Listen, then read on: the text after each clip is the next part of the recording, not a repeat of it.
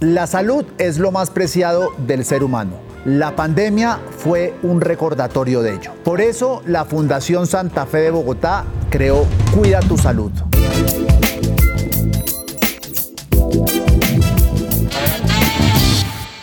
Un podcast donde vamos a conocer mucho acerca de dolencias, cuidados, enfermedades, prevención y tantos otros temas más que son de su interés. Hoy conversaremos sobre los accidentes cerebrovasculares que llegan sin avisar en muchos casos. Nos acompaña para hablar de esto el doctor Carlos Martínez, médico neurólogo con experiencia en la atención de pacientes con enfermedad cerebrovascular. Doctor Martínez, bienvenido a Cuida tu Salud. Muchas gracias, Diego, y muchas gracias a todos. Doctor, ¿qué es un ataque o accidente cerebrovascular? Bueno, inicialmente hay que decir que todos conocemos que todos los órganos de nuestro cuerpo funcionan por el suministro de sangre que llega a ellos. El cerebro y el sistema nervioso central no es ajeno a esto. El ataque o accidente cerebrovascular se da cuando ese suministro de sangre a este órgano vital tan importante que tenemos nosotros, que es el cerebro, se bloquea. ¿Y por qué se puede bloquear este suministro de sangre al cerebro? Puede ser o que se tape una de las arterias que da esa irrigación al cerebro o que se rompa. Esto lleva como consecuencia que el paciente presente síntomas por el daño que se va a presentar en diversas zonas del cerebro. Los síntomas van a ser diferentes de acuerdo a qué zona del cerebro es la que se ve afectada. Y esto es lo que tradicionalmente la gente conoce como una trombosis cerebral, como un derrame cerebral. Eso es lo que estamos hablando cuando la gente oye de ataque cerebrovascular o accidente cerebrovascular, que los utilizamos como un sinónimo. ¿Hay, distintos niveles de afectación o siempre es el mismo efecto? Realmente es diferente de acuerdo a muchos factores. Uno de ellos es la localización, como decimos. El cerebro es un órgano que nos permite movernos, sentir, hablar, pensar, Todas estas funciones las hace nuestro mágico órgano que es el cerebro. Así que dependiendo de la zona que se afecte, el paciente va a tener diferentes síntomas. Por ejemplo, si el paciente llega a tener un problema en el área que controla el lenguaje, el paciente va a presentar dificultad para hablar y a esto lo llamamos afasia. Pero si lo afectado, por ejemplo, es la parte de la visión, el paciente va a tener problemas es para ver pues, su mundo como él lo está como él lo está percibiendo. Entonces, no todos los ataques cerebrovasculares son iguales y no todos los pacientes son iguales. Hay algunos que tienen déficits muy leves, mientras que hay unos que pueden llegar a tener déficits muy grandes de acuerdo al territorio de la arteria, digamos el territorio de la sangre donde no llega, donde se produce el daño a nivel del cerebro. ¿Se puede reducir el nivel de afectación si se coge a tiempo un ataque cerebrovascular? Cuando yo me formé hace ya unos añitos, digamos que la consigna que le daban a uno era pobrecito, al paciente le dio una trombosis cerebral, no había nada que hacerle. Eso ha cambiado diametralmente en los últimos años, particularmente en los últimos 10 años, diría yo, eh, los pacientes tienen acceso a muchos tratamientos, muchos tratamientos que permiten, por ejemplo, si una arteria está bloqueada, colocar medicamentos que desbloqueen ese trombo y que permitan que el, el cerebro no se vea afectado. También hay tratamientos en los cuales uno, como cuando uno tiene un problema de cañería, se mete por un tubo y saca ese trombo y evita ese daño en el cerebro. Entonces, sí, actualmente tenemos tratamientos disponibles para evitar esta catástrofe que se llama ataque cerebrovascular. Y realmente en la medida que vamos, que va pasando el tiempo, vemos como los pacientes cada vez se van a beneficiar más de estos, de estos tratamientos disponibles. Tenemos que decir, eso sí, que lamentablemente al día de hoy todavía hay personas que pueden quedar con secuelas. Y ahí es donde el concepto de tiempo es muy, muy, muy importante. Porque nosotros pensamos que el cerebro se daña y siempre que se daña, digamos, ya no hay nada que hacer. Pero no, es de qué depende el daño del cerebro. Del tiempo que pase entre que se tapa esa arteria y el tiempo en que yo me demoro en destaparla. Si yo tuviera la posibilidad de a todos los pacientes con ACV destaparlos en un tiempo menor a una hora, muy probablemente estaríamos hablando que 80 a 90% de los pacientes quedarían exactamente igual a como estaban antes. Cuando usted dice ACV es ataque cerebrovascular. Ataque cerebrovascular o accidente cerebrovascular. Una, pregunta, doctor. Mm, ¿Una trombo es cuando se tapona una arteria del cerebro? Sí, básicamente, digamos, nosotros normalmente nuestro sistema de coagulación cuando uno se corta produce produce un sello para que uno no se le salga la sangre, básicamente. Y uno dice, ay, se le formó un coágulo. Los coágulos, los trombos, digámoslo así, la gente los llama, tienen sus diferencias, pero la gente los llama sinónimos, como sinónimos tanto trombo como coágulo. Realmente eso está hecho para que uno no se desangre si presenta una lesión, pero en algunas condiciones anormales, cuando uno tiene algunos problemas cardíacos, algunos problemas de los vasos, se van a producir estos trombos de forma anormal. Entonces un trombo que normalmente está hecho o un coágulo que está normalmente hecho para prevenir un daño se vuelve un factor dañino. ¿Por qué? Porque estos trombos van a bloquear la llegada de sangre al cerebro y cuando se bloquea esa llegada de sangre al cerebro se produce este daño. Entonces, esto es más o menos lo que la gente conoce como cuando uno le da una trombosis. En, en el año 99, mi abuelo sufrió un derrame cerebral y fue muy impactante verlo a él, mm. una persona que era tan lúcida y tan activa, que de repente dejó de hablar, no reconocía absolutamente a nadie, pero lo que más me sorprendió fue la ignorancia entre todos los miembros de mi familia que no sabían qué estaba pasando, no, no, no, no, no entendían.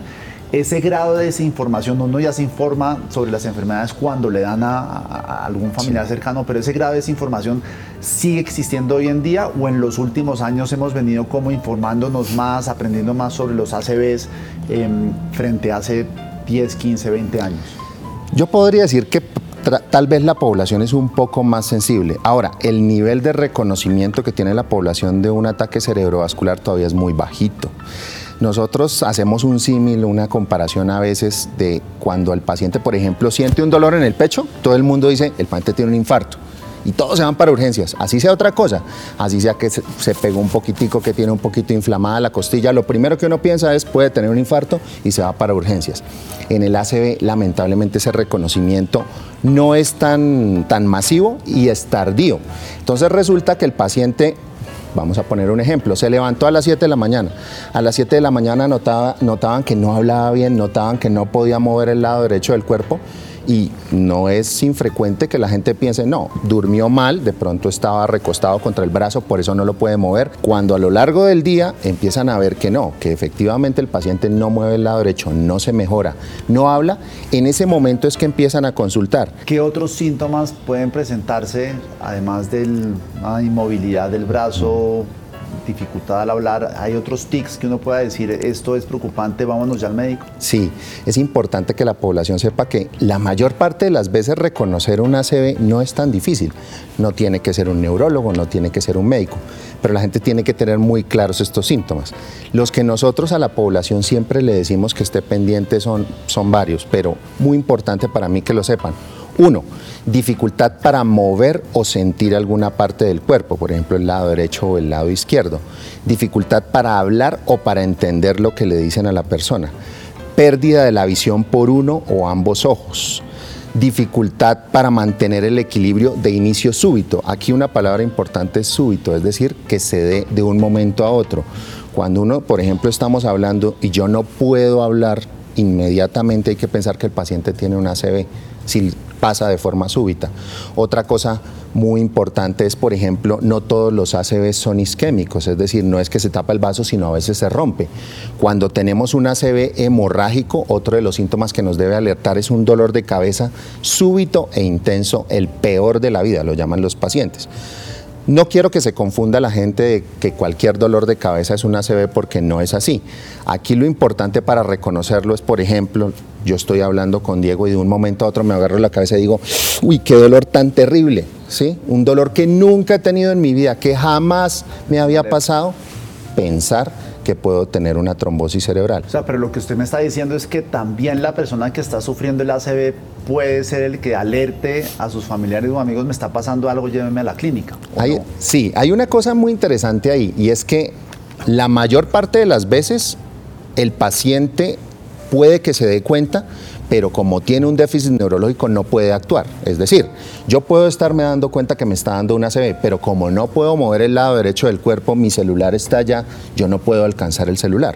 Y si lo alcanzo, de pronto tengo problemas para hablar y, problemas para comunicarme, y no es solo el hecho de, lenguaje hablado, el hecho de, por ejemplo, digitar los números, el tecle, eh, utilizar aplicaciones para decirle a la gente me está pasando algo, puede que no lo pueda hacer. De ahí que es importante, uno como paciente, como potencial paciente, conocer los síntomas, pero una cosa muy importante y que tenemos que recalcar es que el entorno familiar uno tiene que divulgar también esos síntomas. Es decir, si yo tengo mi abuelo, mi abuela, mis papás en condición de riesgo, yo tengo que, uno, conocer los síntomas, pero también transmitirle a mi familia. Pero ¿cómo se educan a estas familias? Lamentablemente nosotros todavía dependemos mucho de que hacemos la educación cuando ya al paciente le ha pasado algo. Entonces, tenemos los pacientes que ya les dio una trombosis cerebral, que tenemos el acceso a las familias y a esos familiares los educamos.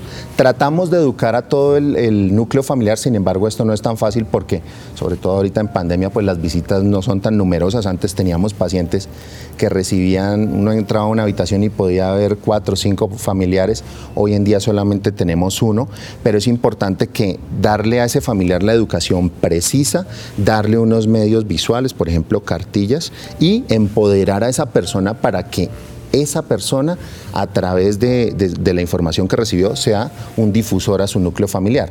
Otra cosa que podemos hacer es utilizar también herramientas tecnológicas, las redes sociales, la parte virtual, para ir educando poblacionalmente y obviamente alrededor de nuestro entorno hospitalario, coger a la gente y sensibilizarla en lo que es un ACV. ¿No sería una buena idea que las facultades de medicina, los hospitales trabajaran también de la mano con colegios para que en las clases de biología se les enseñara a los niños acerca de ciertos, ciertas cosas como estas? Sí, esta es una idea muy importante porque, digamos, nosotros estamos haciendo muy bien las cosas de puertas para adentro y no lo digo solamente nosotros aquí en la fundación, sino muchos hospitales aquí en Bogotá pero tenemos que ir más allá. Y en eso, por ejemplo, el centro de ACB de la Fundación es pionero en que tenemos que salir de las instituciones, tenemos que ir a buscar a los pacientes en comunidad, tenemos que ir a hacer estrategias masivas, como ir a los colegios, universidades, brindar esa educación a, los pacientes desde, desde que están en un colegio, que aprendan a reconocer, como decíamos ahorita,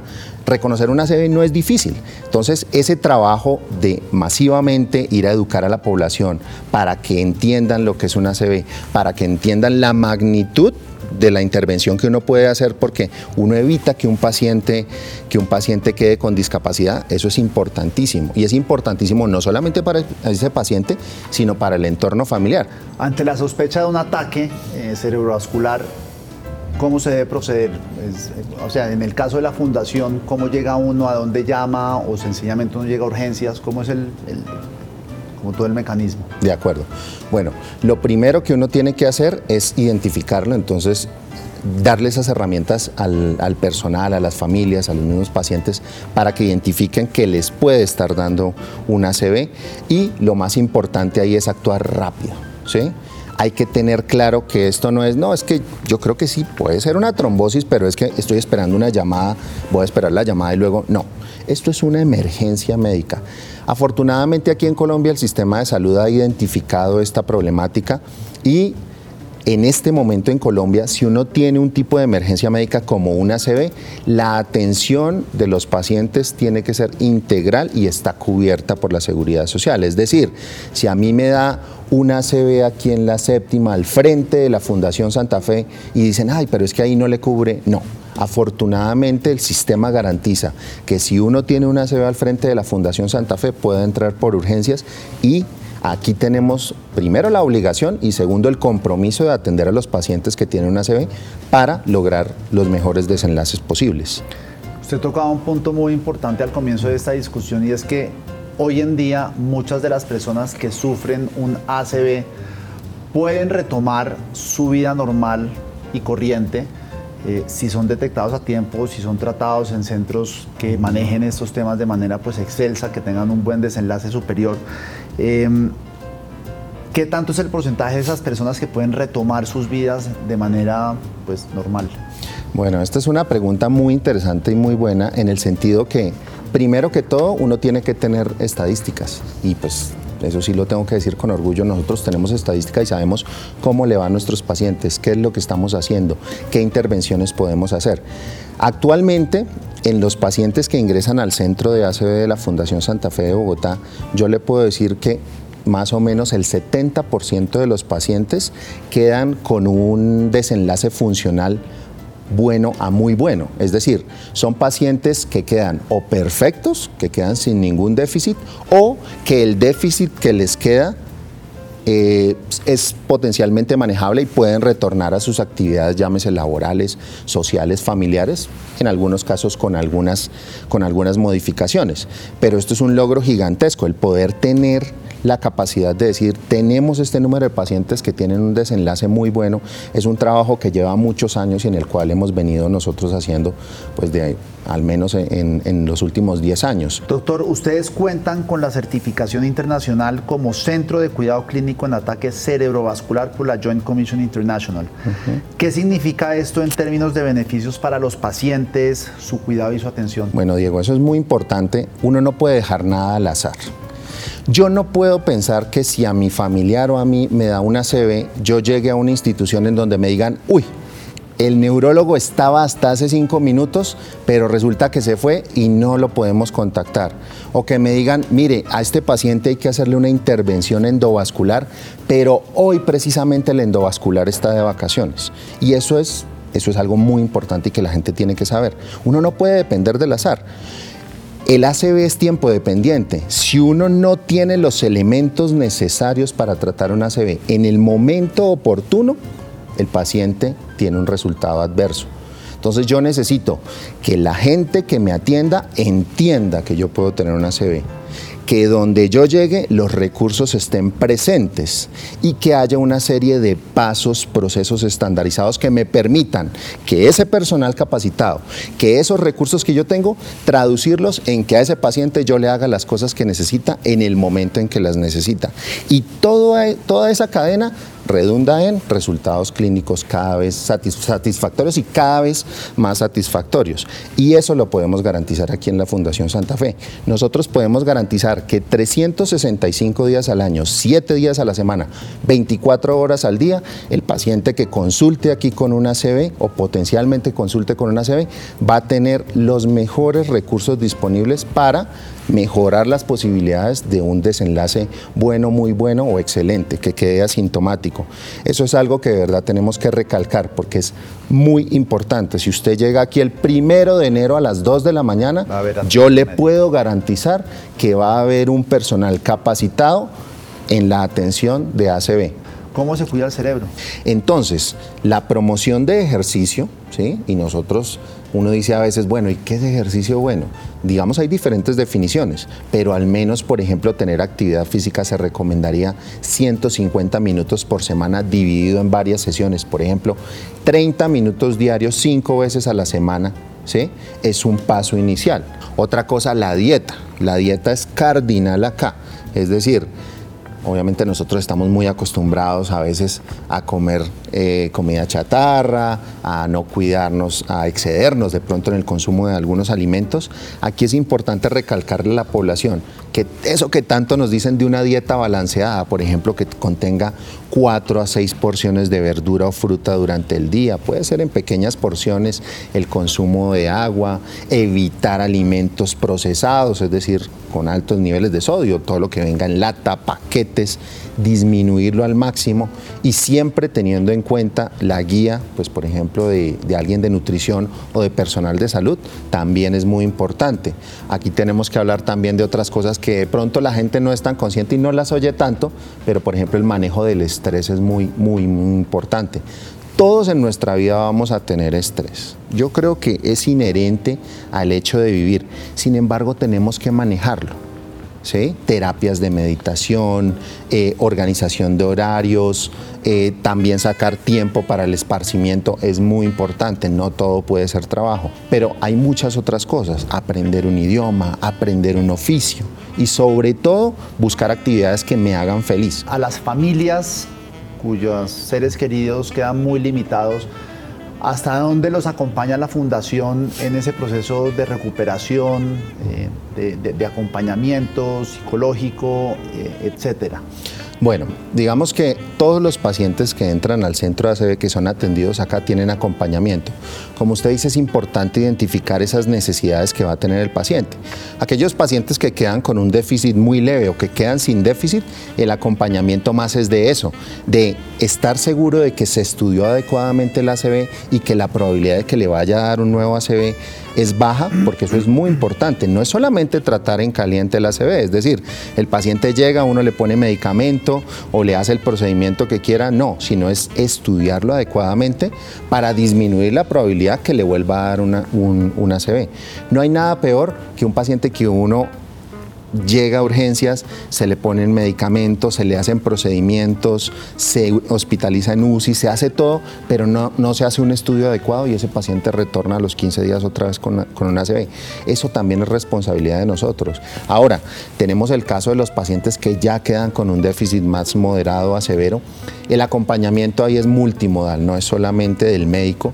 Tenemos un personal altamente capacitado desde el punto de vista de rehabilitación que entiende las necesidades que puede tener ese paciente, que se las pregunta activamente y que le da estrategias para manejar el déficit físico, el déficit emocional, incluso desde el punto de vista de trabajo social también lo hacemos, porque como dijimos ahorita, tener una ACV no impacta solamente al paciente, sino a todo su núcleo familiar.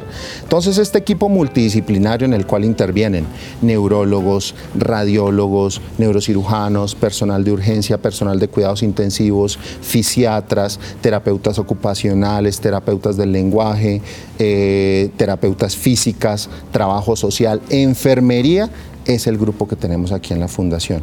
Esto, esta seguramente es una pregunta que se están haciendo varias de las personas que nos están oyendo y viendo en este momento. ¿El ACV puede ser genético o nada que ver?